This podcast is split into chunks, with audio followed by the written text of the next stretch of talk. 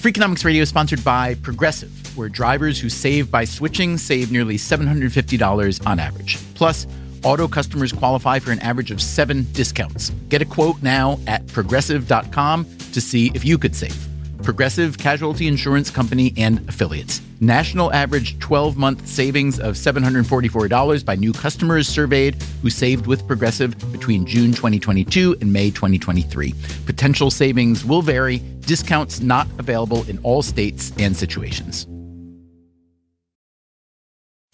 Freakonomics Radio is sponsored by Capital One Bank. With no fees or minimums, banking with Capital One is the easiest decision in the history of decisions, even easier than deciding to listen to another episode of your favorite podcast. And with no overdraft fees, is it even a decision? That's banking reimagined. What's in your wallet? Terms apply. See CapitalOne.com slash bank. Capital One N.A. member FDIC.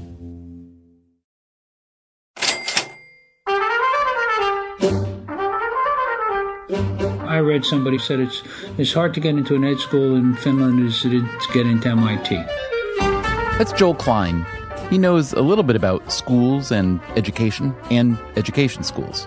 And I'm now the CEO of Amplify, which is an education technology company started by News Corp. Before that, for a little over eight years, I was the schools chancellor in New York City under Mayor Michael Bloomberg. Klein has rolled his education experience into a new book called Lessons of Hope How to Fix Our Schools. That bit he mentioned about ed schools in Finland, he was citing Amanda Ripley, who wrote a book called The Smartest Kids in the World and How They Got That Way. To get into education college in Finland is like getting into MIT in the United States. And imagine what could follow if, if that were true here.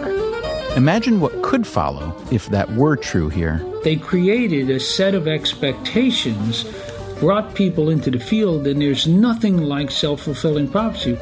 But it's not that hard to get into an education school in the U.S., not that hard to become a school teacher. As a result, U.S. teachers are, well, they're just a little bit below average. That's Dana Goldstein. She has written a book called The Teacher Wars A History of America's Most Embattled Profession. And that is unusual compared to a lot of the nations that we compare ourselves to, whether it's Japan or South Korea or Finland. You often hear in Finland, as a comparison, that the typical public school teacher graduated in the top 10% of their high school class. We're taking more and more people from the bottom half or even the bottom third of their college graduating class, and that's always seemed to me to be a big mistake. We've all heard the depressing numbers.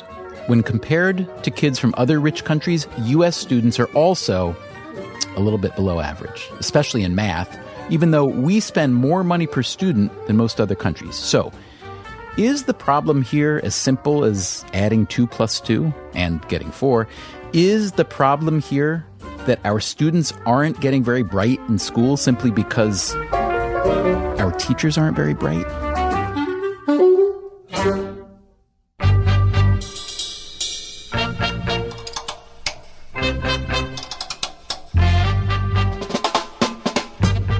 From WNYC, this is Freakonomics Radio, the podcast that explores the hidden side of everything. Here's your host, Stephen Dubner.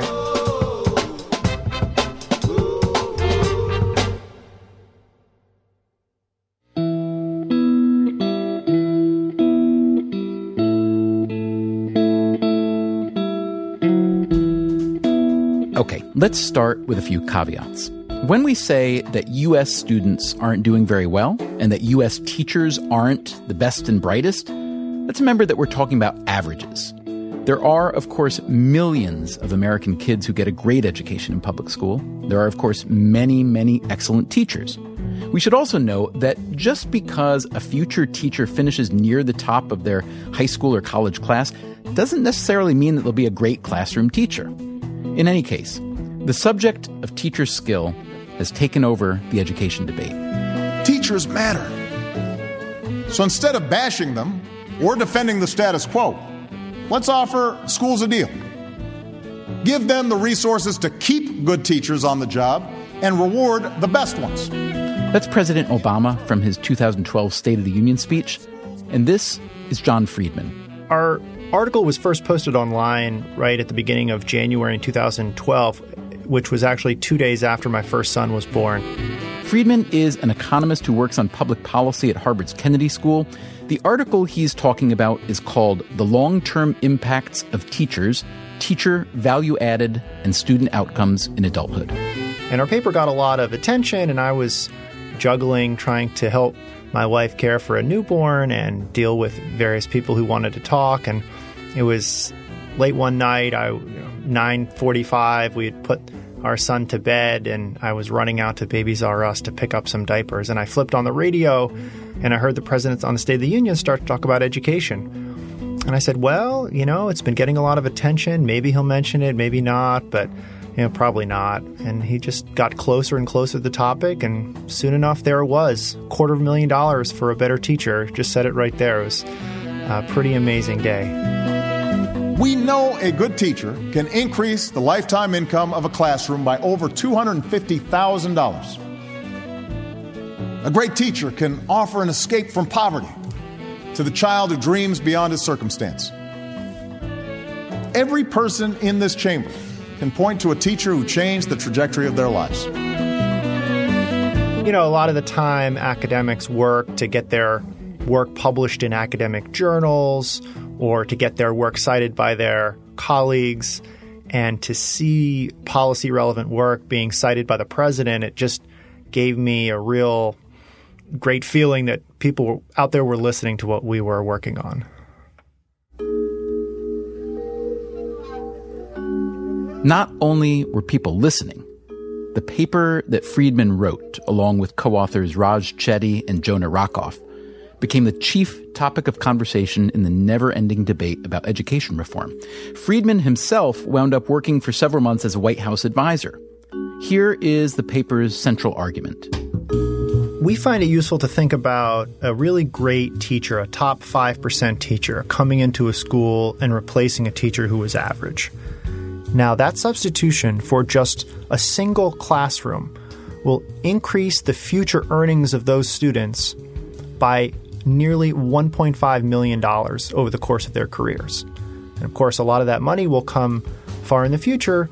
So if you're worried about discounting, $1.5 million over their careers is the same thing as a quarter of a million dollars deposited in the bank that same year to accrue interest and let the students consume more over their lives.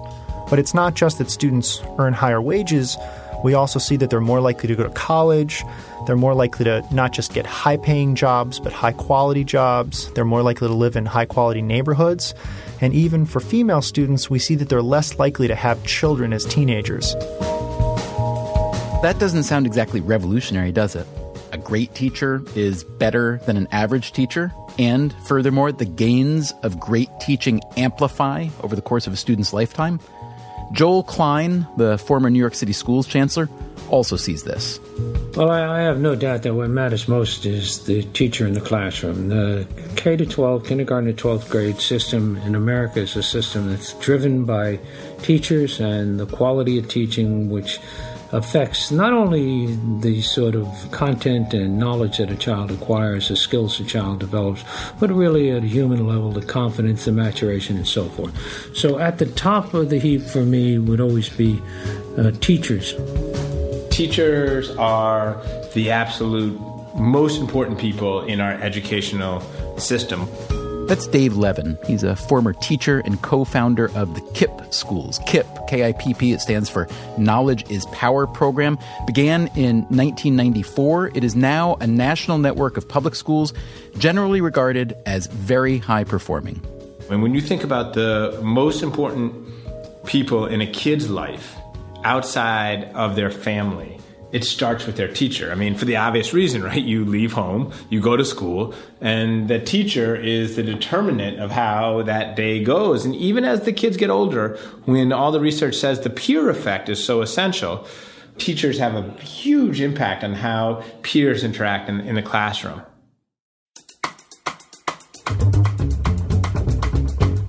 Okay, so if the teacher's role is so important, and if a great teacher is so much more effective than a not great teacher, the solution's pretty easy, isn't it? Find more great teachers, or maybe do a better job of preparing teachers to be great. And while we're at it, maybe we should also raise teacher salaries. We're going to talk about all those ideas as we move forward, but let's begin by going back to the beginning of the teaching profession in the United States. Yeah, a lot of people don't realize that in 1800, teaching in a public school in front of, say, mixed gender groups of children was considered a job that was really only appropriate for men. That's Dana Goldstein. And that changed over the course of the 19th century. Why, why was that at the time? It was considered very public. You're very public, you're very out there you're earning money in a public way and you're in front of mixed gender groups. So inappropriate for inappropriate. Okay. okay. Inappropriate, especially for a middle class white woman okay. to do that type of work. And I write in the first chapter of the book about Catherine Beecher. She was Harriet Beecher Stowe's sister, and they came from this strong, socially committed abolitionist family. And the way she sort of conceived of teaching was that because women were natural born mothers, they were biologically suited to spending time with children, that they would be wonderful teachers in the classroom as well. And she's interested in this because she decides that she's not going to get married and she would like to have something interesting to do with her life mm-hmm. other than kind of be an old maid, which is this, you know, horrible 19th century stereotype of the mm-hmm. single woman. So she would like single women to have a socially useful role in the young American democratic experiment in the early 19th century. And she conceives of public school teaching as the way to do that. And policymakers like Horace Mann, who's considered the founder of our public school system, this is very attractive to them. On a on an economic level, yes. Yes, for pragmatic reasons. Right. I mean, if you're going to make public schooling compulsory, which did not happen across all the states until the late 19th century. If you're going to do that, you need many more teachers, and well, you can pay women 50% as much. So this feminine modesty, morality argument that loses Catherine, out to util- yeah, utilitarianism. Catherine Beecher makes this argument, and then male politicians, they love this because it uh. sounds really good, but it's also cheap. I went to kindergarten through graduating from high school in public schools in Brooklyn and Queens. Joel Klein again. That was from 1951 through 1963. When I think of those years in New York City, particularly, but in U.S. public education generally, I think of them as a kind of golden era. Um, was that a golden era of public school education? On the one hand, we expected so much less from education in those days. And what I mean by that, uh, it always struck me when I started public school in New York City in 1951, Stephen, approximately 60% of America's workforce were high school dropouts. Today, that number is probably 5 6% and declining. So, in some respects, what we expected from education was different. But I do think, in other respects, it, it was a golden era in that during that period, certainly my experience, and I think nationally the experience was that teachers, particularly women teachers, not having the kind of opportunities they have today, you would draw really high quality people into the field. That's not an argument for denying women opportunities, but uh, the beneficiary of the sexism that was taking place were very high quality, talented women went to work. This is the brain drain theory of U.S. teaching. It argues that as well educated women started having the opportunity to become lawyers and doctors and engineers, the talent pool for teachers got shallower. And relative to those other professions, teaching became a relatively low paying profession. So the median income for the American public school teacher is about $54,000 per year. And actually, if you look at the median incomes for teachers in other nations, it's not that different. Mm-hmm. However, what economists have said about this is you can't just look at the salary itself. You have to look at the gaps between what college educated right. workers in different fields make.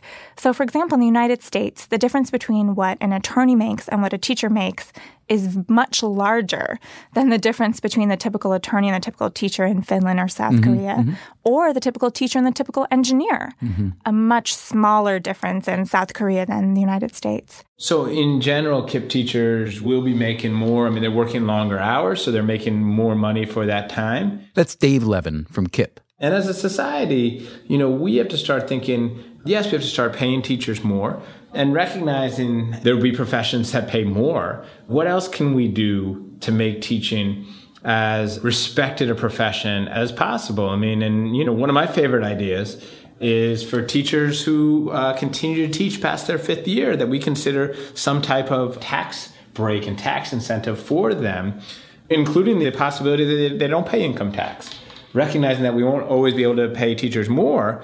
But there are ways that we can say to teachers, hey, you are a national treasure. You are essential to the future of the country. And I think if we got serious about that, uh, it could really make a huge difference. Even little things like, you know, I know it sounds little, but, you know, we have armed forces board airplanes first. Well, why not have armed forces and teachers board, board airplanes first? You know, I, I just think there are lots of ways we could think about valuing the teaching profession more.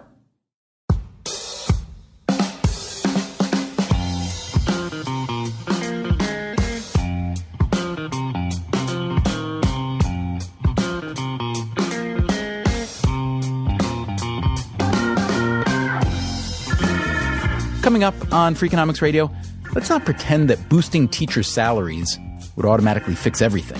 So I think, yes, the way we train teachers is fundamentally broken in this country. And is it really fair to blame only the teachers?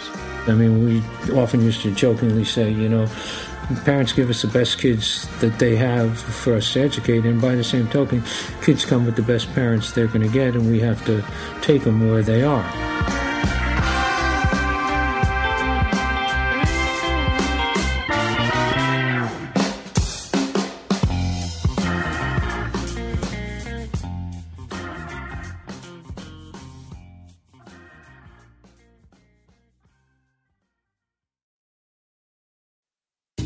Freakonomics Radio is sponsored by Redfin.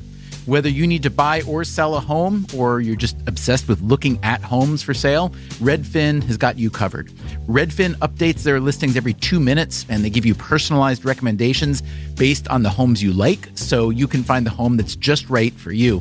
With the top rated Redfin app, you can favorite homes, share listings with others, and schedule tours even the same day with a local Redfin agent. And if you're looking to sell, Redfin agents get you the best price possible for your home. With a listing fee as low as 1%, Redfin's fees are half of what others often charge. In fact, last year, Redfin saved home sellers $127 million. No matter where you are in your real estate journey, Redfin can help. Download the Redfin app to get started today.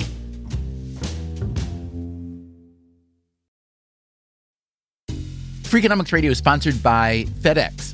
Dear small and medium businesses, no one wants happy customers more than you do. So you need a business partner just like you, like FedEx, who understands your passion for serving your customers because they have the same commitment towards you.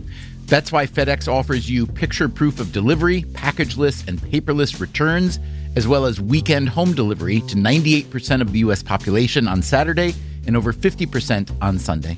See the FedEx service guide for delivery information. Trust FedEx for timely deliveries. See what FedEx can do for your business. Absolutely, positively FedEx. Freakonomics Radio is sponsored by Cars.com. Have you heard about the Your Garage feature on Cars.com? Here's how it works you add your car to your garage to track its market value and cash in when the time is right to sell. Track both your car's historical and projected value. When it's time to sell, easily secure an instant offer from a local dealership or sell it yourself on cars.com. Start tracking your car's value with your garage on cars.com. From WNYC, this is Freakonomics Radio. Here's your host, Stephen Dubner. We've been talking about teacher skill in the U.S. and how important that is. If you look back through all the different education reforms we've tried in American history, they've almost always been motivated by our fears of the worst teachers. That's Dana Goldstein, author of The Teacher Wars. So we start from the assumption that our teachers are failing, and we know they're often not doing as well as we want them to. And then we decide we would like to get them out, so find ways to weaken their job security to get them out of the classroom, and also to bring a new cadre of teachers in who are going to do better. And what I found is that this pair of solutions, driving people out, bringing new people in, it's not enough because the demand for teachers is so high. We do need 100,000 new teachers every year to satisfy uh, the labor market. So, what I suggest is instead of starting with our fear of bad teaching, we look at teachers who are excellent at what they do right here in the United States, and we ask about how to create systems where we can replicate their best practices. Yeah, I mean, I think there are uh, a tremendous number of like amazing teachers everywhere in the country. That's Dave Levin from the KIPP schools. And, you know, the success of KIPP from the beginning has been able to recruit them to come work with us, to help them grow and become even better, and then to, to have them stay with us over time, and all of which we've worked really hard at. And I think there are a couple of uh, key aspects to what makes our teachers successful. One is this combination of, of head and heart. What I mean by that is the ability to simultaneously deliver rigorous content, consider that the head part, while also simultaneously motivating and engaging kids to care deeply about themselves, their future, and the content that's been delivered, consider that the heart piece. And it's that real combination of rigor with joy that I think KIPP teachers are exceptional at, and we spend a lot of time working on. And, and in addition to that, I think is there's this recognition at KIPP that character and academics are interwoven in every minute of every day with everything that happens. And so there's an old James Baldwin quote, children have never been very good at listening to their elders, but have never failed to imitate them. And I think our, our teachers take that incredibly seriously. And so if we're expecting our kids to work hard and be nice, our teachers uh, believe that they need to do the same. If we're expecting our kids to, to love math and reading, then teachers need to show the same love of math and reading. Talk to me for just a minute about how teaching is taught generally in the country. I'd especially like if you could talk about it in light of the the kind of common thought experiment. I'm sure you've heard it. You know, if if you went to sleep 120, 130 years ago and woke up today, almost everything in the world would have changed, except for the classroom where there's one teacher up in front of 20 or 30 kids with a chalkboard and so on. And I'm curious what you think about how teaching is generally taught in this country and if it's found lacking, which I assume um, you'll say it is, whether that's because it's stuck in the past or maybe because it's a lot harder problem than we think. So I think, yes, the way we train teachers is fundamentally broken in this country. And I think that's true on three levels. So, one, it's disproportionately theory based. And so you'll learn about theories of child development. You'll learn about theories of math instruction or theories of reading instruction. And all of that's actually important. It's just, I'm not sure of like what good the theory of math instruction is if you don't actually know how to deliver a lesson on math as well. Number two, we have two problems with the way we approach content in this country. There is no doubt that content is queen and king. So the importance of content mastery in the classroom is absolutely essential. Having said that, sometimes the best math teachers weren't necessarily the best math students because you know you often teach better what you weren't so good at because you actually had to work to learn it. And yet very often you have to have a certain number of college credits in math in order to be a math teacher. There's truth to that for sure when you get to the more complicated and higher levels. At K 8 level, however, you need to be able to deliver the content. And you need to have a mastery over that. And that isn't necessarily meaning you had a math degree in order to be able to teach fractions. You just need to be able to actually understand the nuances uh, behind fractions. And right now, we're assuming that if you have a math degree, you can teach math as opposed to, you know, being taught the content. Now, the third problem with the way teachers are trained is that we are not training teachers right now to meet the challenges of our kids today, right? So to this extent, we are sort of still training teachers for classrooms of the past. So we're not teaching teachers well enough how to effectively differentiate for the vast range of skills that kids have. We're not teaching teachers effectively enough how to, to use technology to further teaching.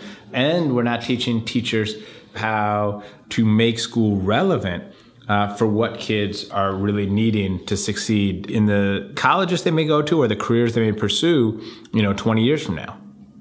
So when you say that the way we teach teachers is fundamentally broken, and then you describe these dimensions on which it's not working, I guess my next question is a very obvious one, which is why? I mean, you know, in most areas of higher ed, the curriculum and methodology and pedagogy adapts over time. I mean, the way computer science is taught now is really different than it was taught 30 years ago. And the failings that you describe, they sound maybe hard to address, but not complicated. So why hasn't the teaching of teachers evolved? Yeah. So why hasn't this changed? One interesting metaphor there is like the bar exam, where people study and cram for the bar exam because they need to pass it to get their credential, but it doesn't necessarily reflect what they do then when they go to practice it. But education is even worse because you get your master's, then you go practice, and there's no reverse accountability. And if you think about computer science, the example you gave, if you have coders who aren't up on the recent code, those people aren't going to get hired. And so there's a feedback loop there, right? Or if doctors aren't trained on the current medicines, people aren't going to go to those doctors. And so there's a feedback loop there. But in education, that feedback loop doesn't exist. Teachers go into the classroom. And why? Is that, I mean, is it partly because, I mean, are we seeing kind of the backside of the fact that teaching is, um, you know, a public institution, a government institution? Governments just have different ways of verifying and qualifying people than does private practice? So why is that? I mean, I, I think there are a couple of reasons. It has been historically very, very hard to evaluate and remove ineffective teachers. How you're trained and your future performance have been very, very disconnected.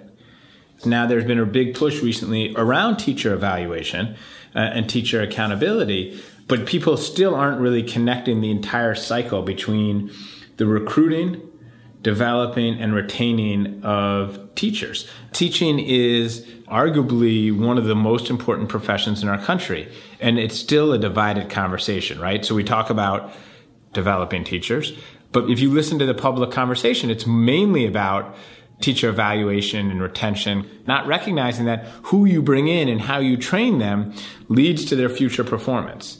And so that disconnect, I think, remains like a huge, huge problem. And there's no incentive for schools of ed to change. That's why Levin decided to help start a new kind of graduate school to educate teachers. The Relay Graduate School of Education, I, I was one of the co founders along with uh, Norman Atkins and Dacia Toll. Norman Atkins from Uncommon Schools and Dacia Toll from Achievement First. And we basically felt that there was a disconnect between the way our teachers were getting trained in the graduate schools around New York City and New Jersey and Connecticut and their performance in the classroom.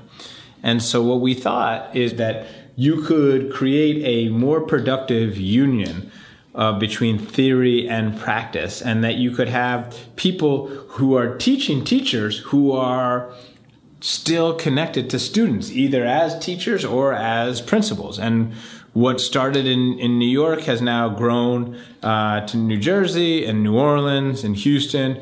It is a two years master's program where the enrolled teachers need to show student proficiency in order to earn their master's. Give me some specifics on that, Dave. What kind of proficiency do they need to show, and how does it differ from the standard ed school?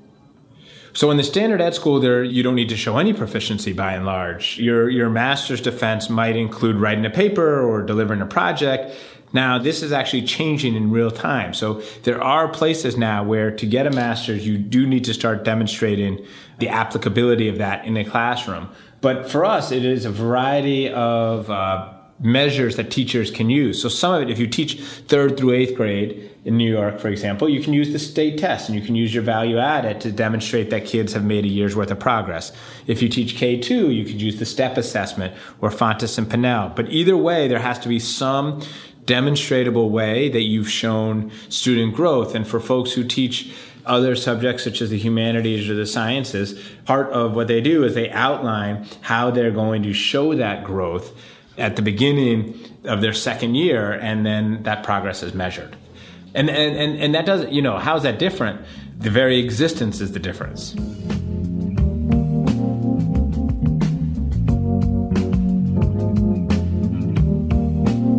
The role of education schools also came up when I asked Joel Klein, the former New York schools chancellor, about building a better teacher.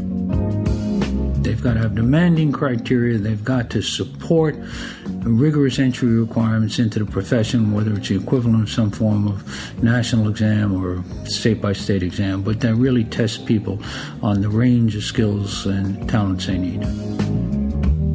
But Klein sees other flaws in the teacher system besides the ed schools. We then got to move away from a trade union model, which is built on these three pillars of life tenure, seniority, and lockstep pay, toward a professional model that rewards excellence and supports greatness.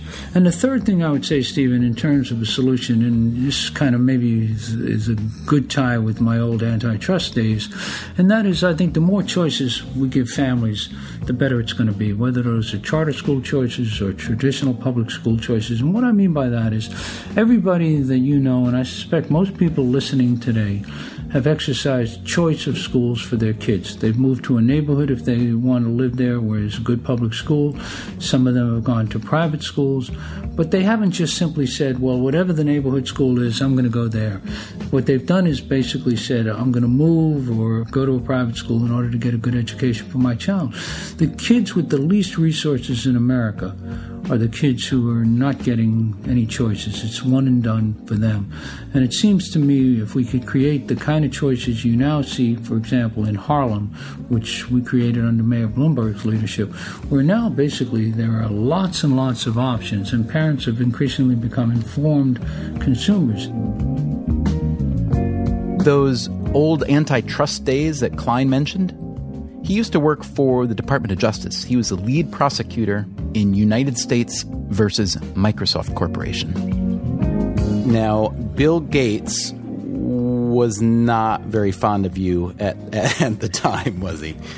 I think that's fair to say.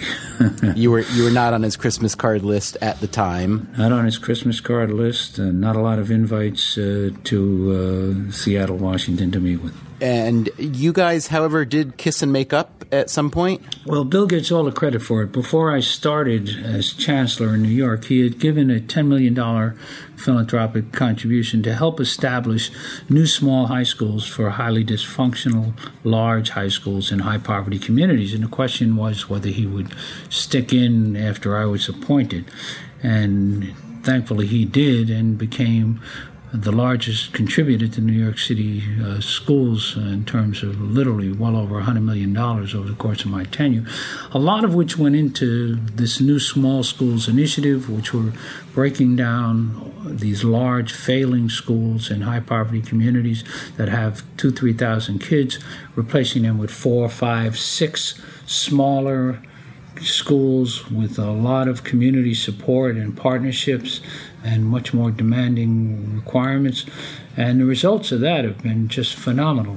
Did you ever talk to him what it was like for him to learn that, you know, here he was with the Gates Foundation giving money to a lot of different schools and school systems, including New York, and then to find out that you, his bete noir, was the guy who was coming in to run the New York City schools. Did you have that conversation with him ever? I never did. I was just so grateful that he was willing to support us. The jury was out on this, and then we had an event. I'll never forget this event because I hadn't seen or spoken to Bill since after the case. This was about a three year hiatus, and he came to the Bronx to a school, Morris High School up there, where we were opening these new small schools. And he and I spent the day together. I didn't know what it would be like, and it was a very uh, warm, engaging day. We went to classrooms together, and then we did a public appearance with Mayor Bloomberg. And in it, Bill made some glancing jokes about the antitrust suit and so forth, and happy to be on the same team. And when it was all finished, I just was so relieved that it had gone so well. And as I walked off the podium, a principal came up to me and said, You know, Chancellor, said, Bill Gates gave you $51 million today. That's a nice day's work. He says, But just think what he would have given you if you hadn't sued him.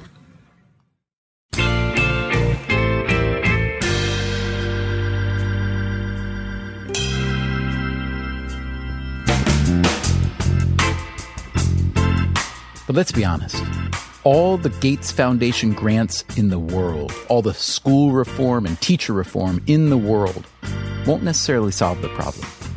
There is a mountain of recent evidence suggesting, in fact, that teacher skill has less influence on a student's performance than a completely different set of factors like how much kids have learned from their parents, how hard they work at home, and whether the parents have instilled an appetite for education. In other words, you can reform the supply side of the school's equation all you want. What about the demand side? Students and their families. If you come from a family that inspires a kid to learn, that's demanding about a child's homework, that's enormously helpful and valuable. But I always like to hold those things somewhat constant because the people in the education business are not going to be able to change those things. I mean, we often used to jokingly say, you know, parents give us the best kids that they have for us to educate, and by the same token, kids come with the best parents they're going to get, and we have to take them where they are. Think about it. A school has your kid for only seven hours a day, 180 days a year, or about 22% of the kids' waking hours. Nor is all that time devoted to learning once you account for socializing and eating and getting to and from class. And for many kids, the first three or four years of life is all parents and no school. But when serious people talk about education reform, they rarely talk about the family's role in preparing children to succeed. That may be because the very words education reform indicate that the underlying question is what's wrong with our schools? Which these days inevitably leads to what's wrong with our teachers? Which is a relevant question, but plainly not the only question. And so we're going to keep this conversation going on our next episode. It's about a program in Toronto called Pathways to Education. The Pathways program has four pillars. Those are counseling, academic, social, and financial. In other words, it's a program that helps students succeed in school by helping them with everything that a family is supposed to be helping them with, but way too often isn't. That's next time on Freakonomics Radio. Thanks for listening.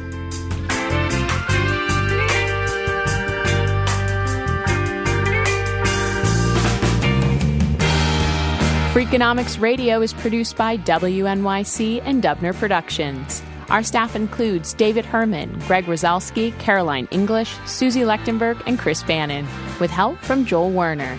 If you want more Freakonomics Radio, you can subscribe to our podcast on iTunes or go to Freakonomics.com, where you'll find lots of radio, a blog, the books, and more.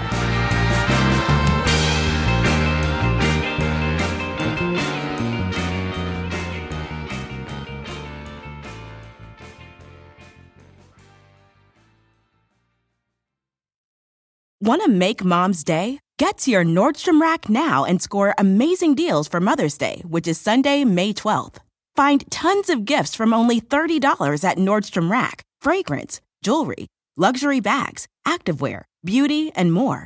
Save on Kate Spade New York, Stuart Weitzman, and Ted Baker London. Great brands, great prices. So shop your Nordstrom Rack store today and treat mom to the good stuff from just $30. Life is a highway, and on it there will be many chicken sandwiches. But there's only one McCrispy. So go ahead and hit the turn signal if you know about this juicy gem of a detour. Look around. You can find cars like these on AutoTrader, like that car riding your tail.